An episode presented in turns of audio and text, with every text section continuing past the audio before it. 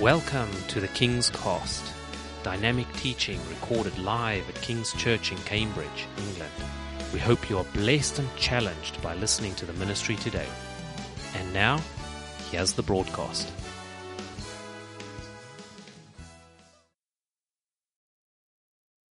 Good morning, church, and uh, good morning to those listening online. Um, before I start, I just want to um, just say it's not by mistake that um, Danga articulated what he articulated. Uh, I mean, in churches nowadays, we want to be politically correct. We should be challenged. I come here to be challenged, not only by the word of God, but challenged and sharpened by my brothers and my sisters in Christ. And I think if we come to the building and forget that's the place where God can start to work or start something new or give us a new direction, I think we have misunderstood the purpose of church. So thank you for bringing that. It might be like the BAU of church, the behind the scenes, but it's important. Amen? So please, all these take into heart. If you can help a department, by all means, get vested in. Um, again, I remember when I first joined this church, and uh, Pastor Peter Kavanagh was then the, the senior pastor in the church, and um, you know, I wanted to hide. I will tell you the truth. Just didn't want to do anything. Wanted to sit, listen to messages, and, and go every Sunday. And I came from a place of, of service, you know. Um, and then he, he, told me, "Oh, what were you doing before?" And I'm like, oh, "I've found out." Um, and he said, "Look, at the end of the day, I'd like you to be involved. That's the pastor of the church telling you that. I'd like you to be involved. Um, I'm not going to give you any pressure, to put any pressure on you. But why don't you start in the stewardship?" Why don't you start being a steward? And I'm saying, what does it mean to be a steward in King's Church? You do the toilet, you get the door, you get the bin, you do all these things. And there is wisdom in that because you start learning how to serve the people. You start learning that service to the people, washing the feet of the people, is what matters. There is no one too big for such a job. Christ had compassion throughout his life, throughout his existence for us to be saved. And he started with that. So by the time you come in King's Church, don't come as I am entitled to anything. Get vested in. You know, it's your church, it's our family. So let's sharpen one another. If my brother tells me, look, you're not well dressed, or I don't like the way you talk to me, I should be able to pick it up. I shouldn't be able to put myself on a pedestal and say, get it behind me, Satan. No. I should take it on and be humble enough so we have a job to do. We have to look after the church that God has given us to, to build it together, to strengthen one another, and to help. Amen? So let, let's do it. Um, I feel that uh, I want you to step up, please. Stand up. Uh, we are going to pray. I just want um, us to pray. Let's hold hands, please, with one another. Don't, you know, hand too tight. Don't hold too tight. Just hold hands. And we're just going to invite God. I know God is in this place. And again, thanks Ruth and the band for excellent worship this morning. Um, but, and again, thanks Danga for taking us to communion. Let's just pray right now. I just want us to be going beyond the singing, beyond the music, beyond the dynamics of church. And let's just have our hearts before God this morning. Let's pray. Let's be naked before Him and let's surrender to Him. It's important we do that. Otherwise, it will just be another sermon. It will just be another word. It will not come into our hearts. And that's not the purpose of me being here or you being here. It will be a fallacy if I make mockery of the time you invest to come and hear the word of God. And so you wrote it to yourself to be truthful before your Father right now and ask, Lord, let's pray. Let's repeat after me. Lord, we draw near to you today, Lord. I open my heart unto you, Lord. Speak to me. Let me receive your word, O Lord, with gladness. Have your way in me this morning. Shape me. Transform me. I surrender to you. I open my heart to you, Lord. Do that which you want to do and let your name be glorified. In Jesus' name. Amen. You may be seated. And Father, I thank you and I commit myself before you this morning, Lord. Um, know your servant John preached last, last week and he says that we are postmen of God. And I pray, Lord, that you you will use my tongue, Lord, to articulate that which you want your children to hear this morning with accuracy, Lord. And I therefore pray, Lord, that I will diminish, that you will increase, and that the word will come with clarity in Jesus' mighty name. Right. So again, I thank Pastor Phil. He's away. Thank him for really this opportunity for me to be before you. I do not take it lightly. Um, I am always behind, waiting until the last minute to get something done and prepared. Other ministers, other pastors, other preachers, they will actually have an insight way before, and that's great. But what I've always done, and maybe I need to change as well, is to wait until God confirms the word. Otherwise, you take a sermon off the shelf, and because you can speak, then you will speak it. And you will have no power, you will not intend the purpose, even if it is a good sermon. Um, I don't normally bother myself about how well the sermon is articulated because behind it is not my word. I want to believe behind it is the Spirit of God that makes things active in your heart. I will not know if you leave and you sit here and look at me and think, well, I need to, to go home. I will not know. But God knows where you sit. He knows how you sit. He knows what is in your mind, what is in your heart. He knows exactly how to meet you. And you will come to church because maybe you are serving, and I'm speaking to those who serve in this church. You may come to church because you are on the rota.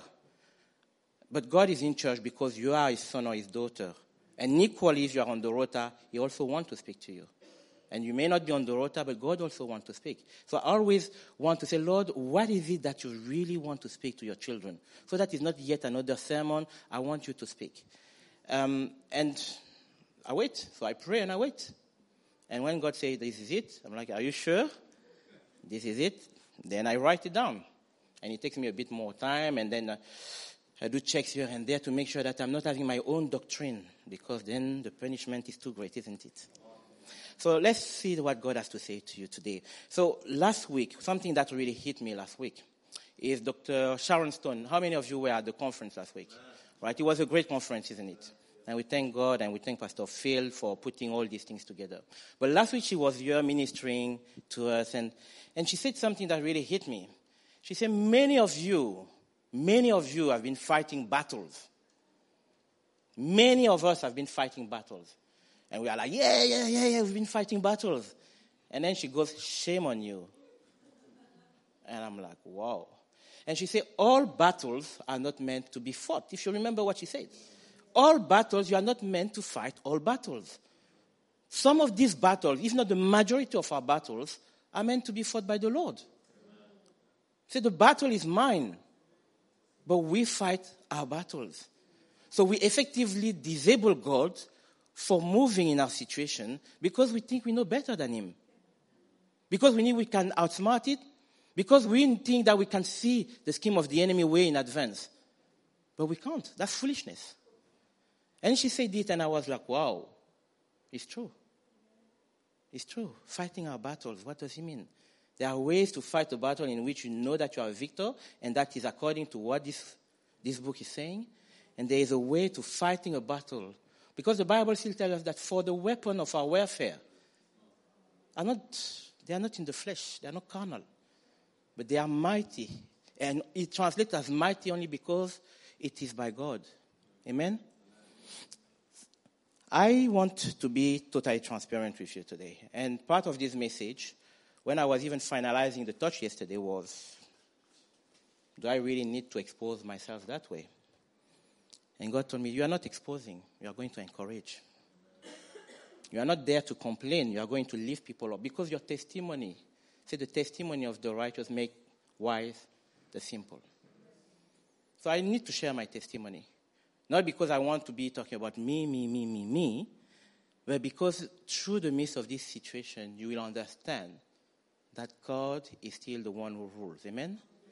And where you sit here today, I feel it is important that you understand that God, your Father, rules in your life. You have to focus. I think you mentioned it very well, Brother Danga, from the onset on communion. He says, Many of us you use the book of Galatians, but say many of us, we forget, we get distracted. And he said God wants to bring us back to the covenant. That's why he said. I mean, when he's spoken from the pulpit, please open your ears and, and, and receive. God wants our focus not being distracted by the things of life, by the challenges, by the happenings, by the things that crush our spirit.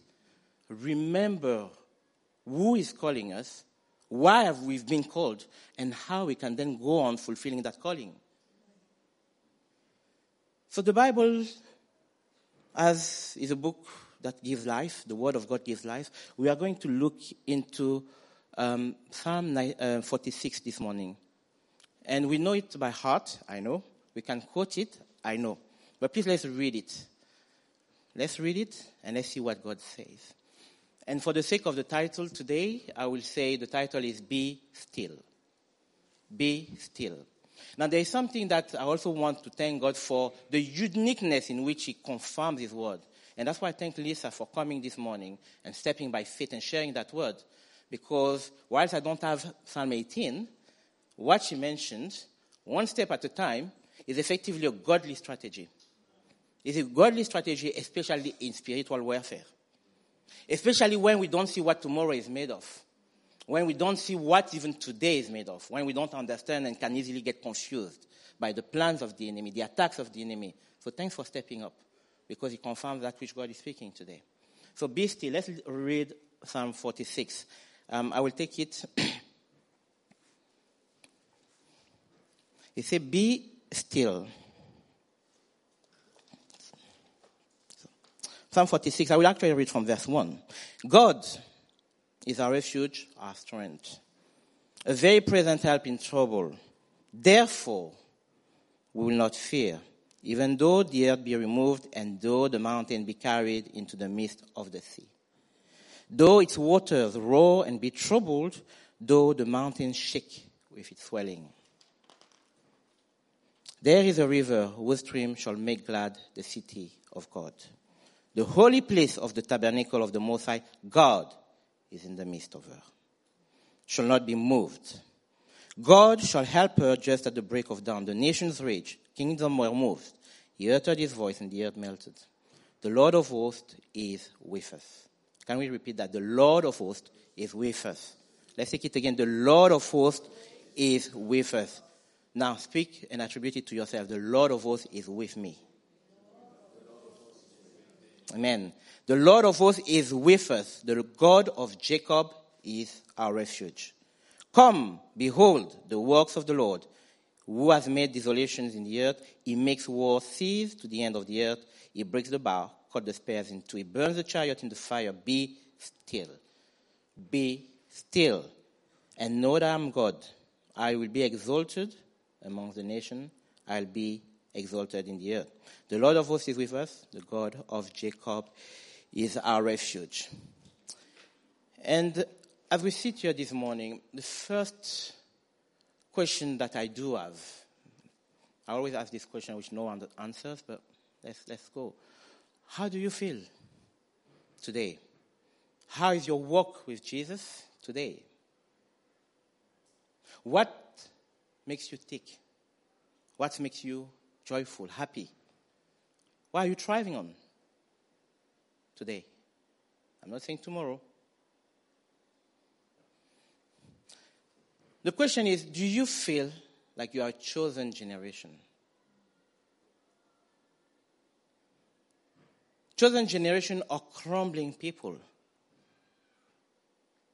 There are two different things, and that's the first aspect we want to look at. Let's look at 1 Peter 2 9, 10.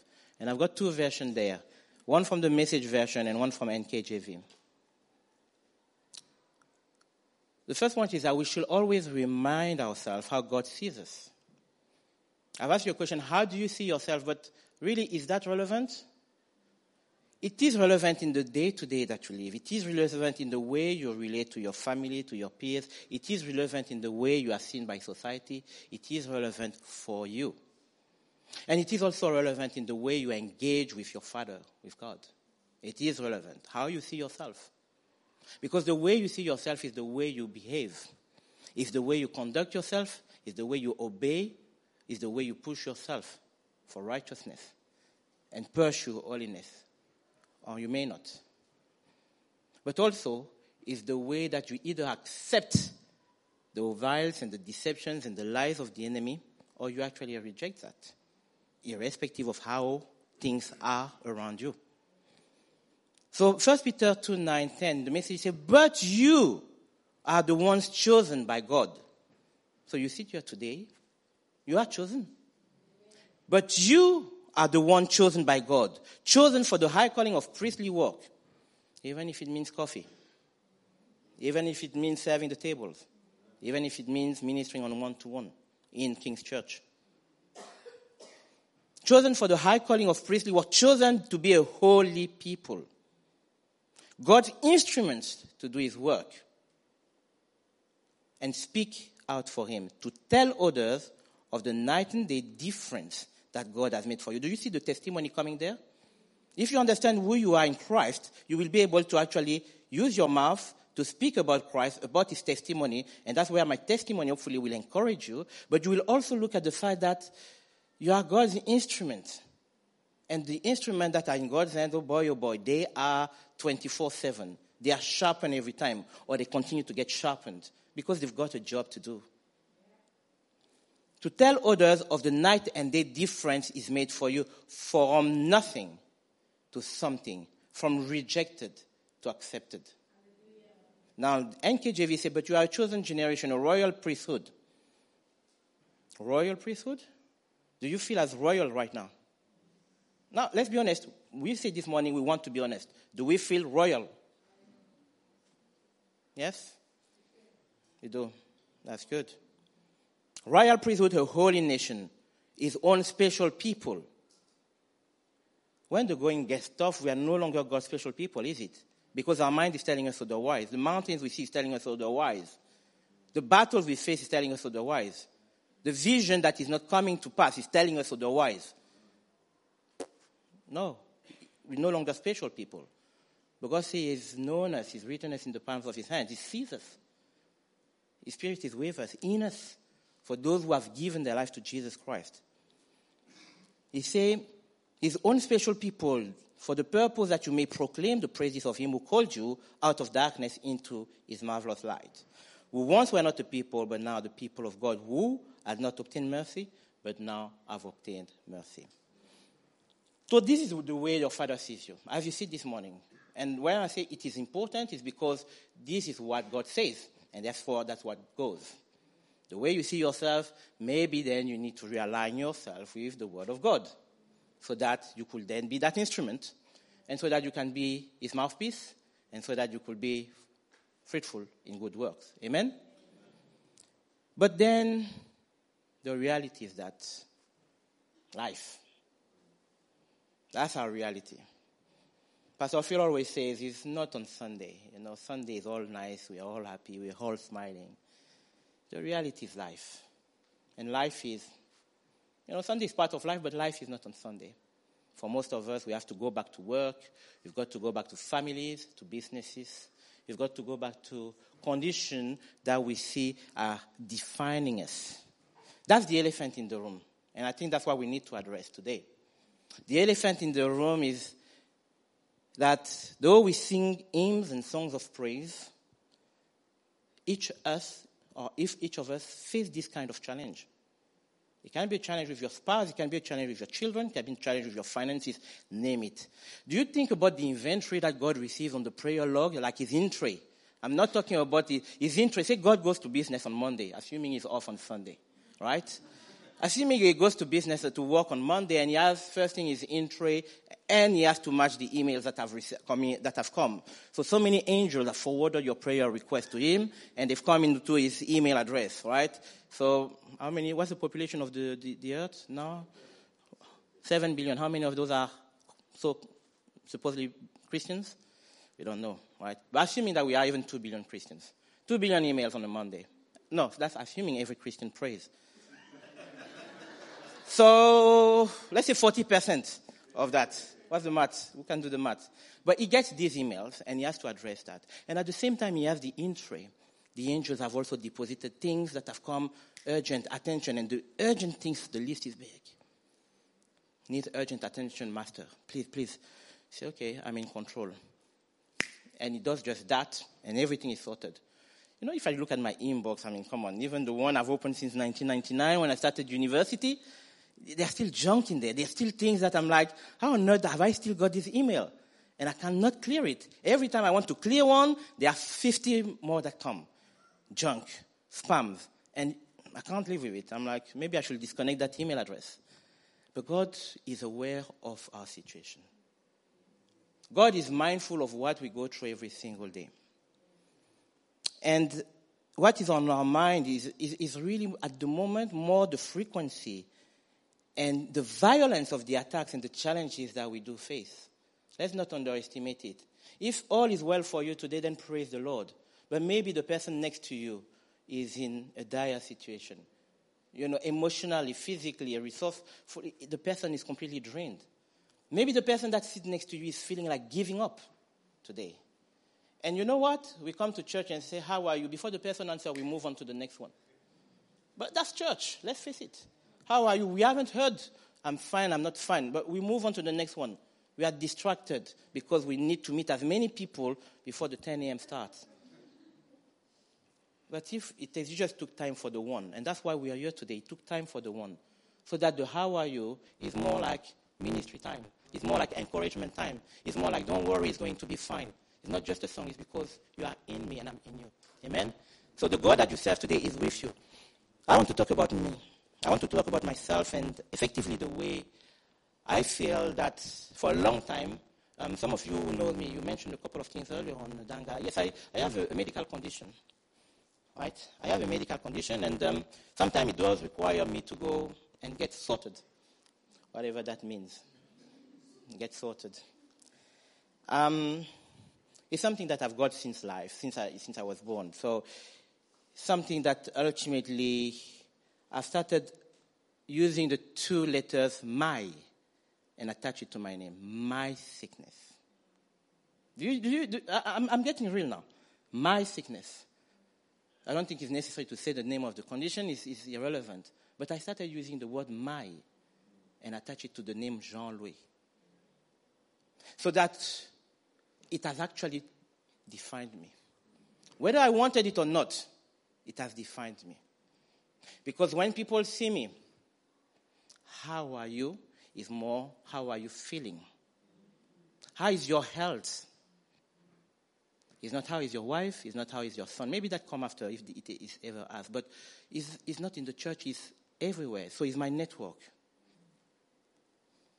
It's been what I call my poverty. In fact, because of me using that my, effectively many people have jumped on this bandwagon of negativity. It is negativity. I've admitted to myself that that was my life, that was me. And I will have to live with this condition until God calls me back home. And beyond putting the brave face, the pain is real. It's hard. I joke sometimes I have a high pain threshold. Do I? You see, we need to be careful about what our mouth confess. We need to be very, very careful. The Bible says that God created the world with those words. We create with our word. We create the environment or we can change the environment. We create negativity or we create positivity. Because enabled by the Spirit of God, what we speak gives life or death. Because the Bible tells us that the power of life and death are where? In the tongue. So it's not just for you tasting the food and thinking, I'm coming on African night to have new flavors. Right? It is effectively how you create life around you. And thank you for many people, and they recognize themselves, who have been encouraging me around the, you know, uh, uh, among the journey, on the journey, and, and praying for me. Do you know that now when I have a headache, I'm saying I have not drunk enough water. That's a headache. Oh, is it that again? So I have to retrain myself in looking at my situation with the lens that I put on. But these lenses are not of God. These lenses are not of God. And I've not been any the wiser because it has been going on for 40 odd years. It is from birth. So whether my time in Cameroon in Africa for all these years, where it was every three weeks, interrupting the schooling, you know, having my mom on the stairs praying, carrying me and praying, trying to put air back in my lungs because they were just collapsing. Whether it is me being a student in France and trying to sit exams in the midst of the pain, not to fail the exam, or me coming to the UK, not to be on a bicycle only to collapse on Newmarket Road, on my way to London, not being able to take air in. You're sitting and you're breathing, and that's the power of God. He gives life. He gives life. And never, the time you start underestimating the power of God, and the time you start taking for granted the fact that you are alive, then you do not understand who your God is. We are not entitled to this life. Many started the day yesterday who are not here today. So let's get things into perspective as to who we are. And let's understand that we need to redeem the time is in God's own eye. Amen? So I've got this medical condition. I call that crisis, you know. So when I've attached the my, I realize also that my family, and when I say family, I'm talking about my siblings. I've got three of them. The same thing. The way they engage with me is always on that level. So it's families. Within family, you can see that. My co-workers, because of a couple of crises that have made me leave Canary Wharf in London, running for a train and never making it to Cambridge, having to be um, transported by an A&E on the back, having collapsed on the platform. It, it's my, my life, is it? It's mine. I put the my. Many times I go to the hospital and yes, we can joke. Yes, it is ministry times. Yes, I can go and encourage people there. The reality is this. I go there on a trolley and I don't know if I will come out. That's the reality because I've lost family, because I know how hard it can be. So, on that front, it does damage mentally, it does damage in terms of you missing out who you are in Christ because of what you see every single day. It does damage in the way you engage with your family, your loved ones, because raising a seven year old who thinks that daddy is now spending his birthday in hospital as opposed to being with me on a playground matters. It does matter in terms of what is the message that you give to a seven year old. But this is where I am because I've put mine. And I've done that for 40 odd years. My wife is a medic, bless her. Thank God for the medic. But at times, and many a times, she wasn't able to go and work in hospital throughout the country because the people looking after me were our direct colleagues. Direct colleagues. You access all the data, all the medical history of your husband is just before us. So you can't even look after him. That's also a reality. It brought so many fears to my life, and I was like, hmm, so every year that I've been starting over the past 40 years, I'm like, when I became a Christian, Lord, this is the way I'm starting the year. This is my expectation. This is your promises. And I will align myself to that. Let's go. But then since November last year, what happened? November to August this year, every single month, once to twice, admitted to the hospital. By the way, this is not talking about the crisis behind which don't need to go to the hospital. And that's when I start to say, enough is enough. Enough is enough of me being battered in here that I will have to actually go through.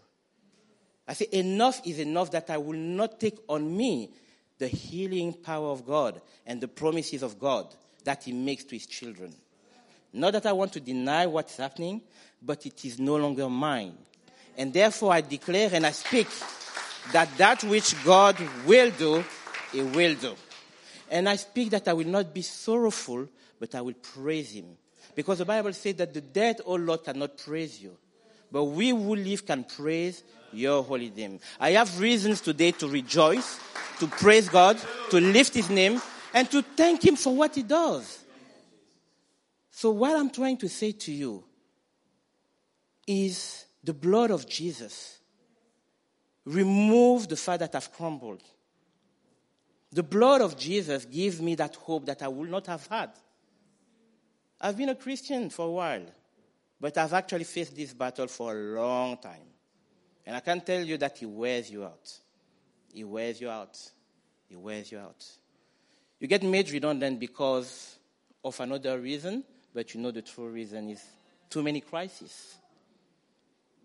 Right? You get spoken to as if people say second part citizen because of the crisis. And I'm like, no, I am a child of God. Amen? You today sit here as a child of God. Your medical condition does not dictate who you are. It does not dictate anything because the life expectation is not what the medics say, is what God says. So you are here today, not because the finances are too tight. Everybody here has beautiful shoes, but they can be tight. And you do not know what the other one is wearing. But what I want to say to you is that no matter what your situation is, there is a God solution, God given solution. And God says today through Psalm 83, be still. Be still. Why would he say that be still? He's not being still in terms of contemplating into the heavens and then being peaceful while sipping a cup of tea at home. I'm still. No, no, no, no. It's true. You know, uh, English has the beauty of sometimes being complex, even in the most simple thing. It's not being still in terms of being blissful. No. When God says be still, it's because He knows there is war around. There is the enemy lurking for you, for your life, for your soul, for your family, for your property, for your business, for your marriage, for your children. Right? The enemy is lurking. And he's not waiting for you to be, oh, yes, I've prayed and I've fasted, now I'm ready for you. No, he's there 24 7, ready to pounce. You open the door, he comes in and he breaks in. He's a thief, he's a killer, he's a destroyer. And you want to be still. This is a physical, spiritual, emotional battle that you cannot win without the Lord. Amen? I had to decide why will my wife have to travel miles to see me? Why would I need to celebrate that birthday on an hospital bed? Why would I need to be more present in any ward than in playgrounds? I had to decide. Why will I be unable to pick my Bible for days because the ability to read was blurred by all these opiates? Why would I have to know the name of tramadol, codeine, morphine, oxycodone in various forms, shape? I can tell the doctor I don't need IV, I don't need IV. I can tell them because I know. They don't come and argue. They are medical experts. I'm not. But over 40 years of all this poison in my blood, you start knowing how it works. So I had to refuse that. I had to stand on the word that God is able. So you sit here today. Is your situation that bad? that you cannot praise God? I mean, I go to these words. It's called oncology. It's people with terminal disease. It's people with cancer. And if you have cancer in this place, please know that God heals. You can have cancer, but God heals. It's not too far gone. We have testimonies in this place on the beauty and the mercies of God in terms of healing. So if it's depression or if it's whatever it is, Name it. It is not written in heaven as something that is permanent. It is not. It is something here that troubles you, that buffets you, and sometimes tests you to the core, tests your faith, but it's not permanent. And the reality is that no matter how you jump because of panic, or you cave in because of fear, it won't change anything. And that's why God said, Be still. The battle is real. It's real there, but He said, Be still. Be still because there is hope in me. Be still because there is solution that I have for you for this situation. I always like to saying, you know, that God's hand is not shortened. It's in my Bible. But as I use the example of being in God's in tray, God reads. He doesn't need to scan, he reads. And in fact, the Bible says nothing comes to him without him knowing. He said, before you even go to your father, he knows the things you have need of even before you ask. And if the Bible tells me that the, God, the eyes of the Lord are over the earth to and fro, then He sees me, certainly. If the Bible says that He's deposited His Spirit within me, then His Spirit is connecting. That's not broadband connection. That's not 4G or 5G. This is connecting real time. That, that's the distresses of your son and of your daughter, Lord. And He knows. And the Bible tells us God, God is good. We sing it. So if, if God is good truly, and He knows, what do you think He's going to do? That's when you can second guess. Thank you. God knows your situation. God is aware of your situation. I don't know what you feel right now. You might feel that God has abandoned you. You might feel that God has not shown up for the whole three quarter of these years. But God is aware of your situation. Because He's aware of you, because He's mindful of you. Because He knows the way you wake up and the way you go to bed. You go to bed. Because God is your creator. Because he has made promise to you even before you were wrought in your mother's womb. Even before you came, he knew you.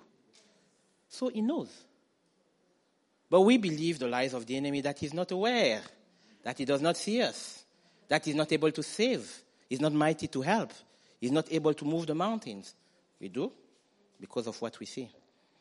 And therefore, there is an element where we need to understand the be still is be still in God.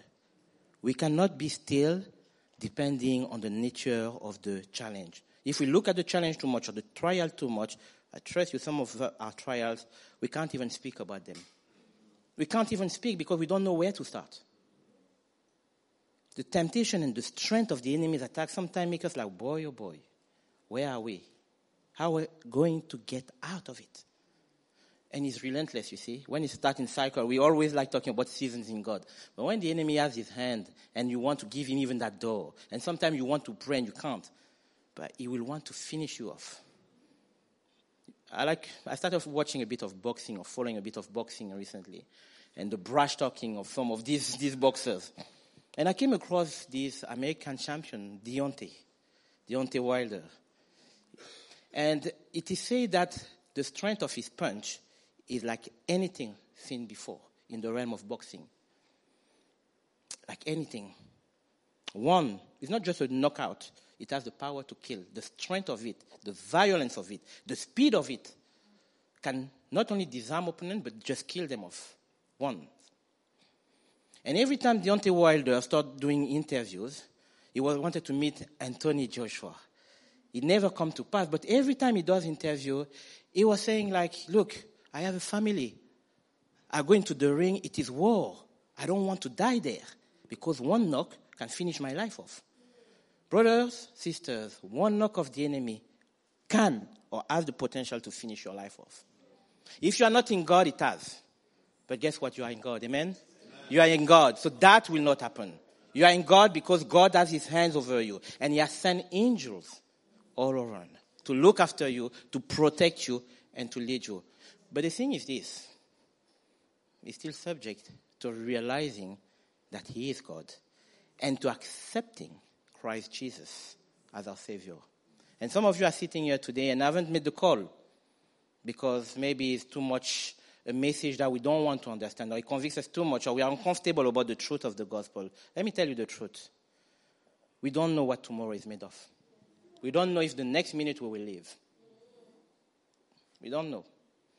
And the question is, what will it be if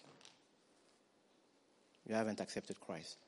If truly Christ is real, if truly He's given His life for you without anything, any costs associated to it for you, He died for you, free gift of salvation. And you're like, ah, I'm fine. Life is good. Let me carry on. It's a decision that you will not want to regret. It's a decision that you can't even reverse once you cross over to the other side. Because you will not be able to say, I wish I had. It's too late. There's a big divide between the mortal, those who have, have passed on, and those who are resurrected in Christ. God is aware of our situation. Let's look at Proverbs 15:3.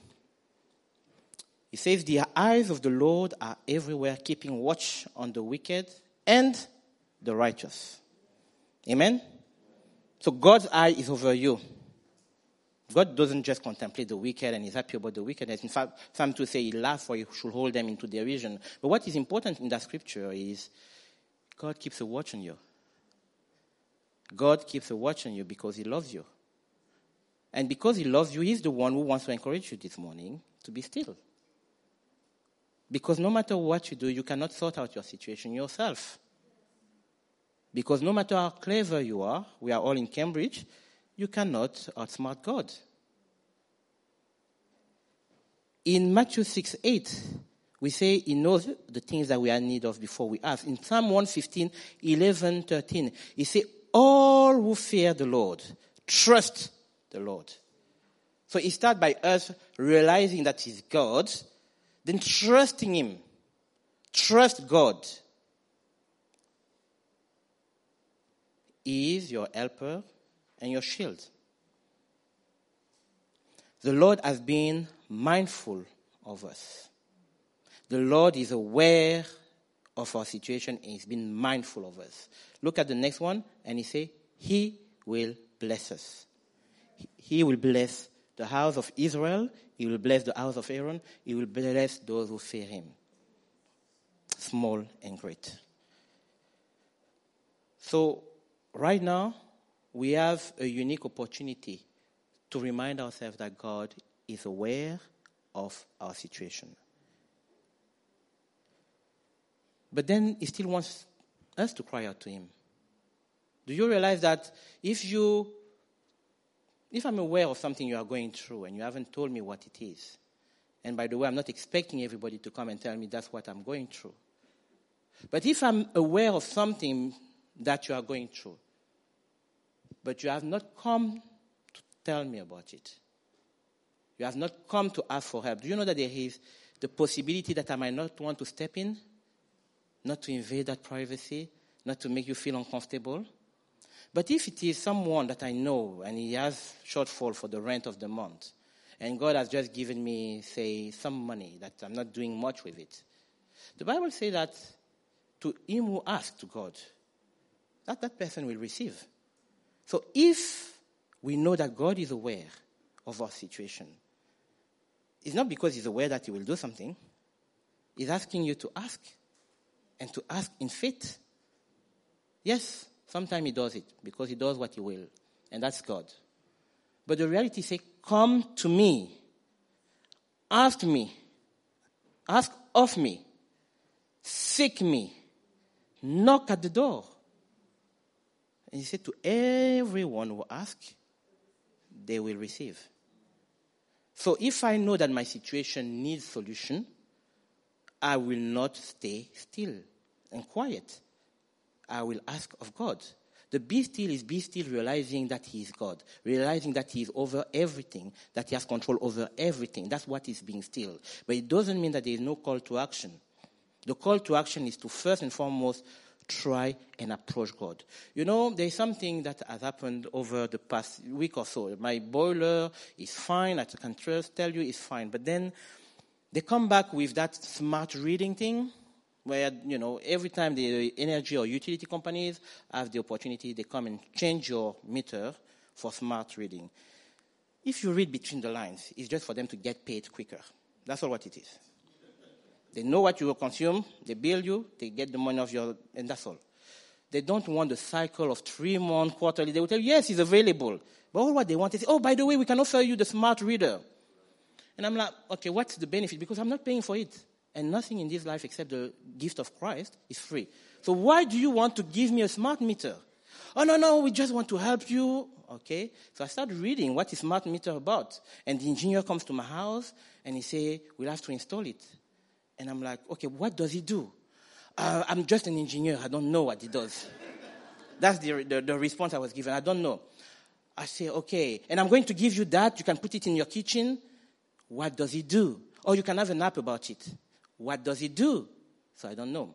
So he said, can I actually cut your energy your, for your electricity for about an hour? I'll quickly fix things around. I say, sure. I have to tell my manager that I'm not online so that he doesn't think I'm gone shopping.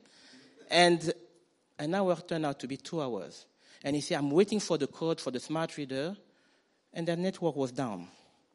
So he never got the code, had to redo what he undid and put the old meter back. So I'm still without a smart meter. But the point is this that I'm trying to make. When they change to give you a smart meter, they cut your electricity off. You realize that that electricity is vital in your house, even for your boiler sometimes to work, even to send a signal to the boiler. You realize that the thermostat you can't. I wanted a cup of coffee. It was so cold, and I couldn't put the kettle on because no electricity.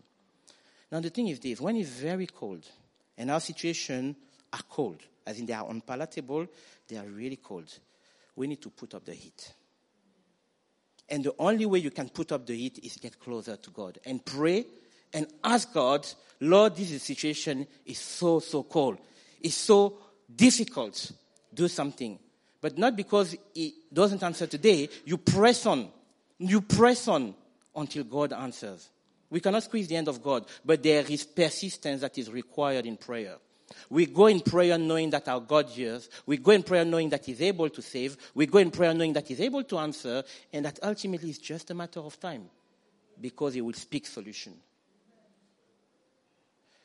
I want to, take you to the book of Samuel, and I'm not going to read it, but Samuel and the mother of Samuel, Anna.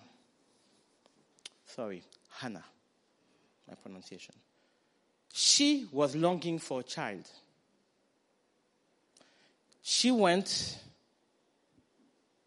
with her husband Elkanah, and at some stage was speaking to God. You see, men of God cannot always know everything, you know. The man of God, Eli thought she was drunk. She wasn't drunk. So sometimes you think that the man of God knows everything. He doesn't. He's just a man before, you know. But he said, why are you drunk? She said, no, no, my Lord, I will not do this sin before my God. I'm not drunk.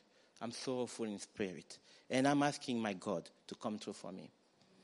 Now, if you read at the, the first Samuel, the first chapter, it tells you that her countenance changed. So she prayed. She still uh, is childless, right? When she finished praying, she's still childless. But she prays, and what happens first? Her countenance change. When you pray, you need to believe that you have the petition to your request. That is what will make you change your countenance and not look at the outlook around, it's my situation is that dire God cannot do anything. So a continent change, first thing.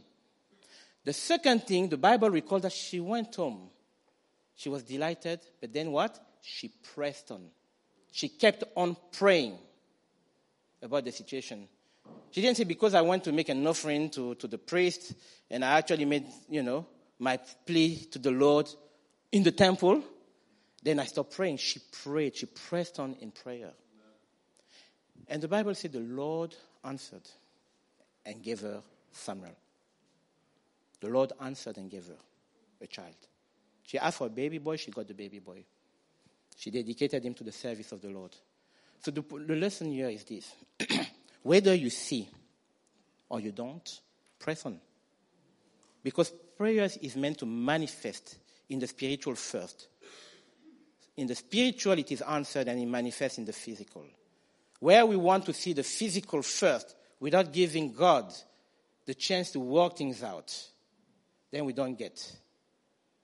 We get the wrong end of the stick. The thing is this when God is preparing good things for you, think about those, those bakers, those who like bread, cakes, and name it. the children get excited. They put their fingers every time. It's just raw egg and, you know, wet and a bit of sugar sometimes, but they would like to dip and taste. Their children, they get excited about that. Mommy, mommy, or daddy is making a cake. They know they are going to get that cake. They know he's going to cook. Mommy doesn't miss cake, you know. Daddy can, can do, but not mommy. They know they are going to taste of it. They can see not the cake, but the ingredients put together. They can see the oven. They know it's going to be baked. And they're excited. They run about in the house. Guess what? An hour later, it comes out. But when it comes out, can they eat it? No, because they get burnt. It's so hot. So sometimes God is just wait. It is ready. I've cooked it, it's baked, it's done, sorted. Just wait. Let it cool down. The right temperature for you, I will give it to you. Just wait. But we don't want to wait because the situation dictates that we cry out to God. Cry out to God.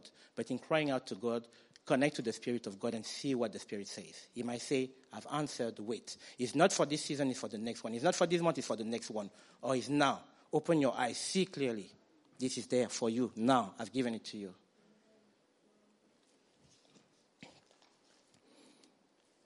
God is the God of deliverance. Amen? God is the God of deliverance. And I want to talk about God being the God of deliverance because many a times in being still, as I said, we actually forget why we need to be still. We forget what it means for us and certainly what it means for God.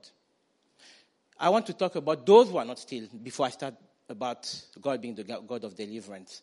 King Saul is the man that was appointed by God because the people wanted a king for themselves. It's not that God wanted him. The people ask, we want a king for ourselves. Other nations have a king. We don't. So they went to God complaining and said they want somebody for themselves so that they could look like other nations. When God says you are a holy nation, a royal priesthood, it means He's already separated you. You cannot ask again to have the same thing that other people have because what you have is far better, is perfect in Christ Jesus. They went to say, We want a king for ourselves. So they got Saul. And Saul is enthroned by the man of God, Samuel. What is the first major action he takes? Disobedience to God's instruction. Because he was told, wait for one, two, three, seven days. Wait. I'm coming. I'm coming with you to that point of battle. I'm coming. Just give me seven days. He didn't see the man of God. And for him, he heard the cries of the enemy, the attacks of the enemy, the, the taunting of the enemy. And wow, the man of God is still not coming. One day, two, three, four, five, he get to seven days, he says, enough. I need to make offering myself to the Lord. You are not qualified to do certain things. He decided to take the offering, to make the offering, to make a sacrifice to the Lord. And Samuel comes in and says, What are you doing? Why did you decide to offend God that way? Because things that we do sometimes appear holy, they appear good, but it's a sin against God. Why did you decide? It looks like a sacrifice, it's just a sacrifice. I was waiting for you. And actually, I saw that my men were discouraged along the way. And I didn't want them to leave me. I panicked I would be the only one in battle, and you were not coming, so I did it. The first major action of the king of the people was to disobey God. And at that point, when he was enthroned, there was a conditional, a condition to this, uh, him being enthroned. It was, God will put your prosperity on the throne if, if you follow God and obey Him all the days of your life. So by the time he gets and he becomes king of Israel, he has the promises of God that his posterity will be on the lineage. And he loses it at the first action. He loses it. And God said, This day you've lost the kingdom. The kingdom has gone out of you.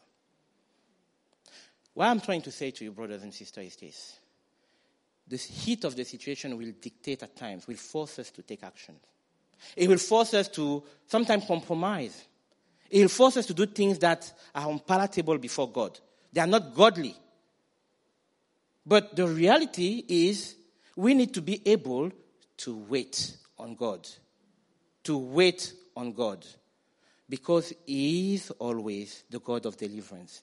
He never comes late, He never comes too early. He comes with the right solution just at the point of time.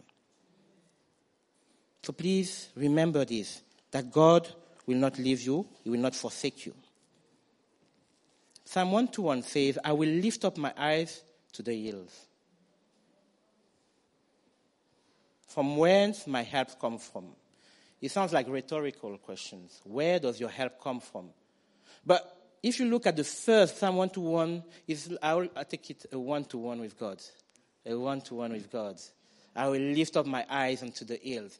It is a call to action. It's not just being still and not doing anything. It's being still and look up to God with purpose, with faith, with expectation that are in Christ. I will lift up my eyes unto the hills. It's not the hill for what it is. I can say, I will lift up my eyes unto this mountain. It's meaningless. Is what does the hill represent?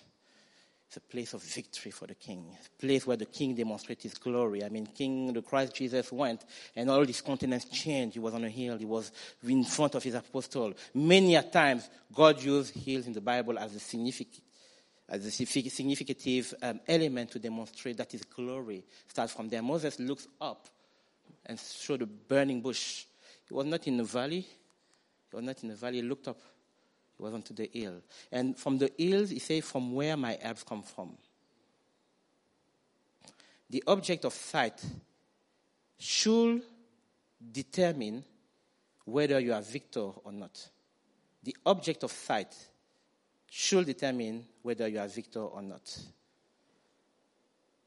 We look up to the hills, but we look up to the hills with our spiritual eyes.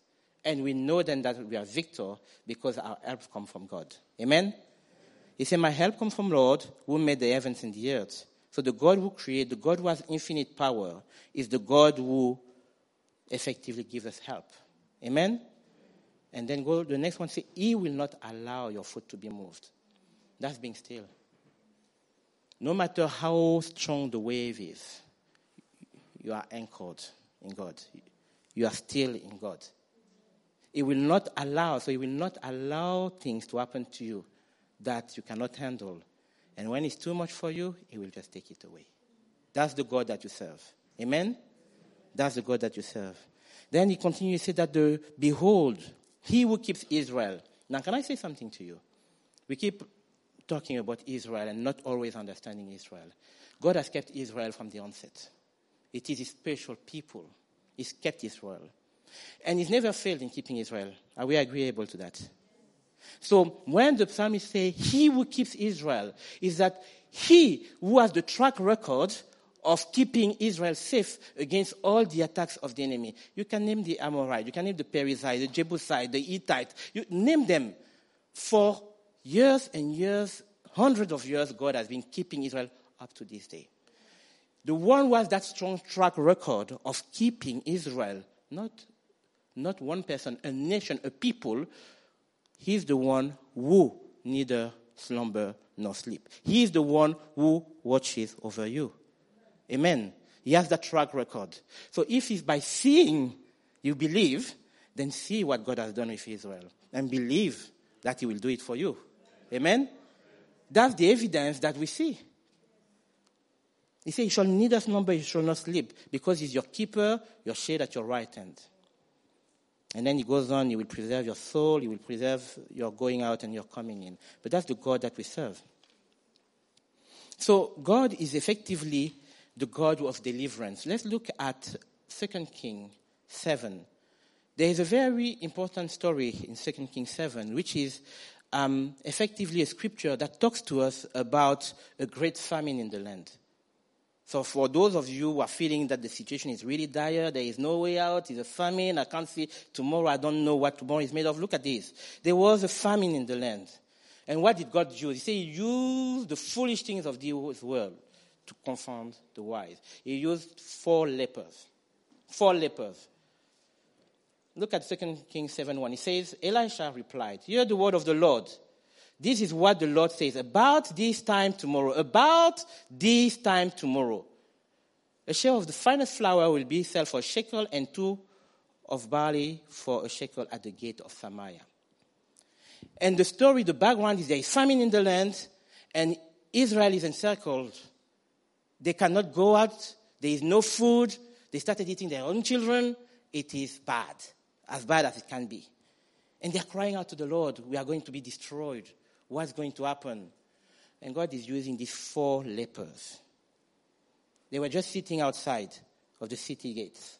And he's using them. And they say, well, actually, if we stay at the city gate, we are going to be killed by the enemy. So we might as well go to the enemy and start begging for food over there. Maybe they will have mercy on us and give us a bit of food. And if not, what could happen? They will kill us. But if we stay there, we will die anyway. So let's just go.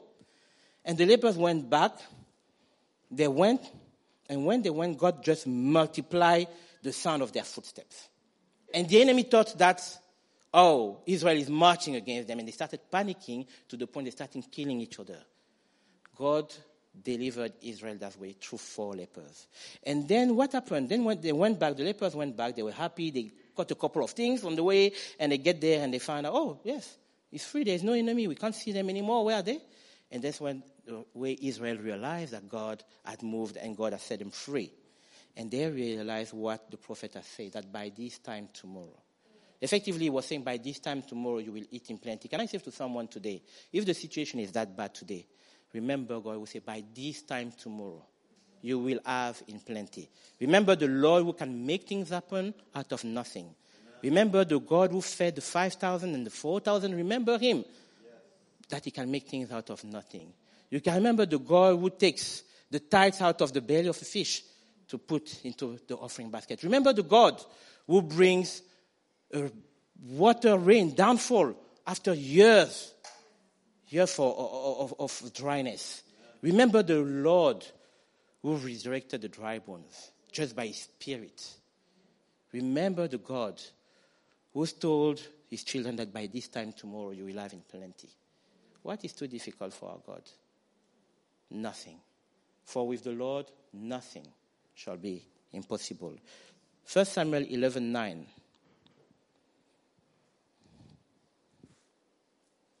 In 1 Samuel 11 9, it's similar type of stories, but the only difference is this. Is the fact that the Ammonites now want to put to shame the children of God. They want to put them to shame and they are now surrendered. And they tell the children of God, we want to come in and we want to actually sort of pierce the eyes of any of the male in your midst so that we put a shame to the name of the God that you serve. And the children of God just say, okay, fine, let's just wait a little bit before you do it. Let's just find out if by any chance there is help around.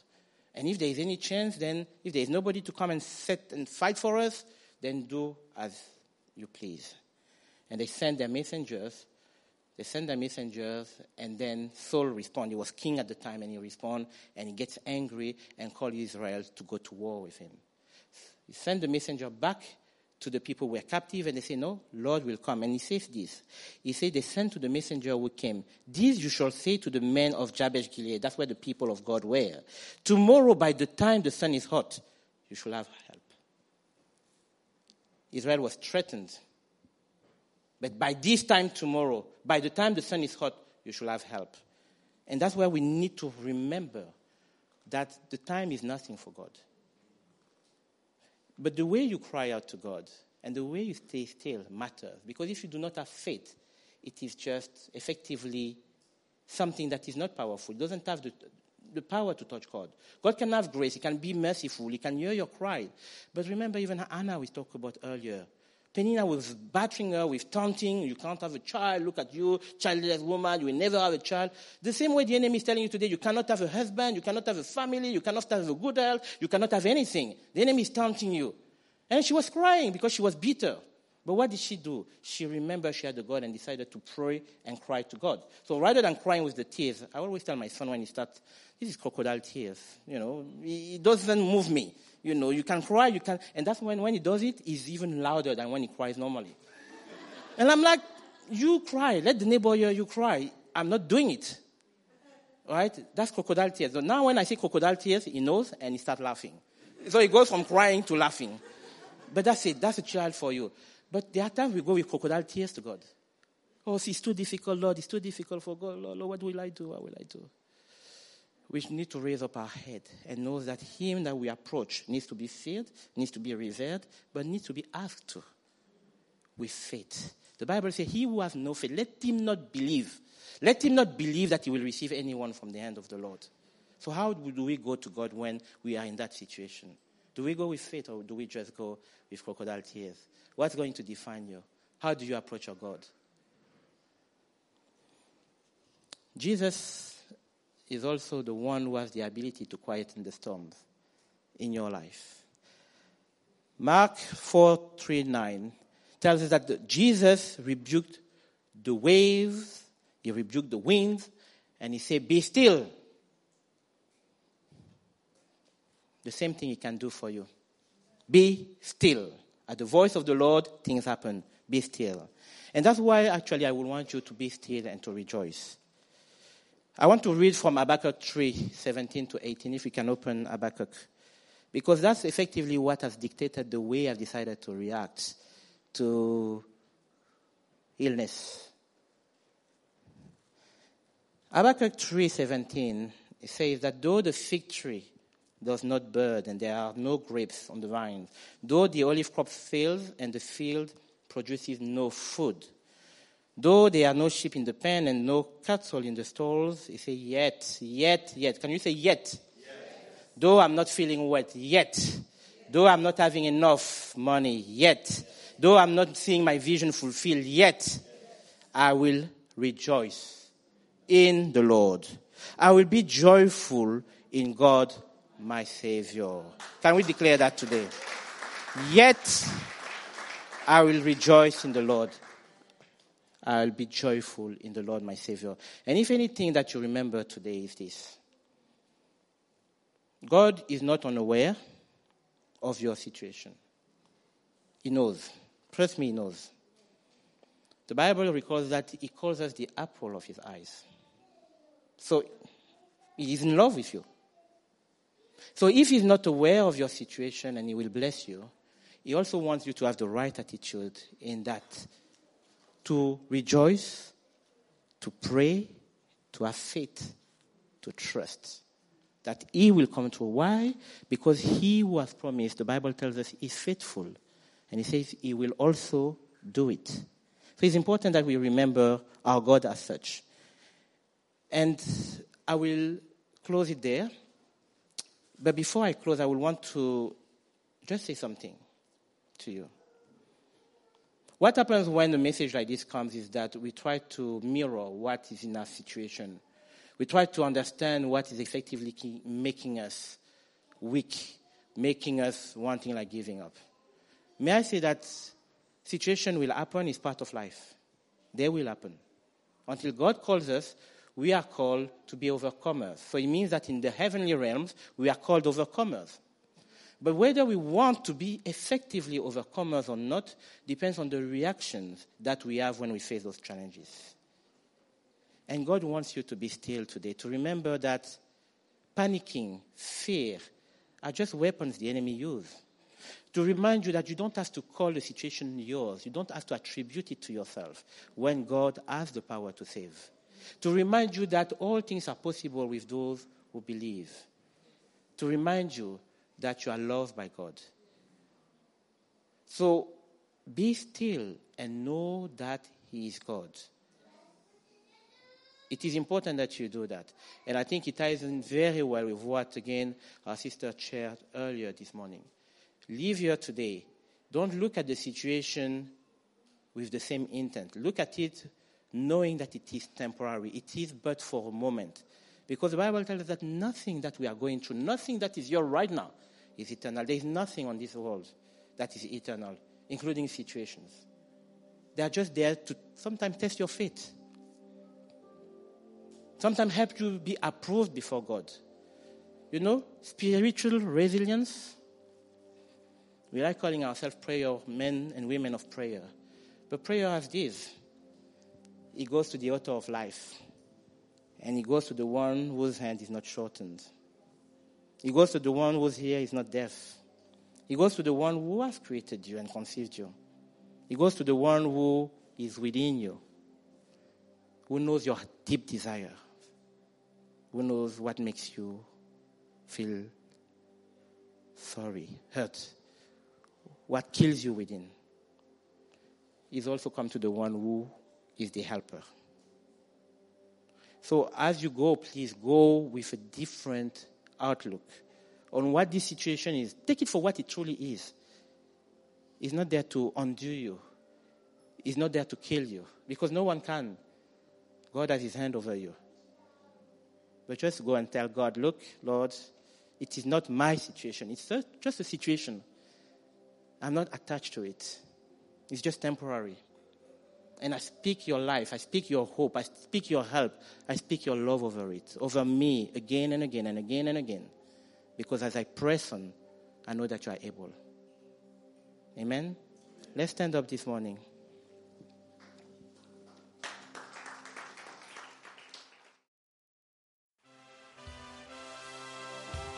Thank you for listening, and we trust that the Word of God has inspired you today. For further information about King's Church, or to access our large archive of other recordings, go to www.kingscambridge.org. If you're listening on iTunes, we would love you to leave us some feedback. God bless and goodbye.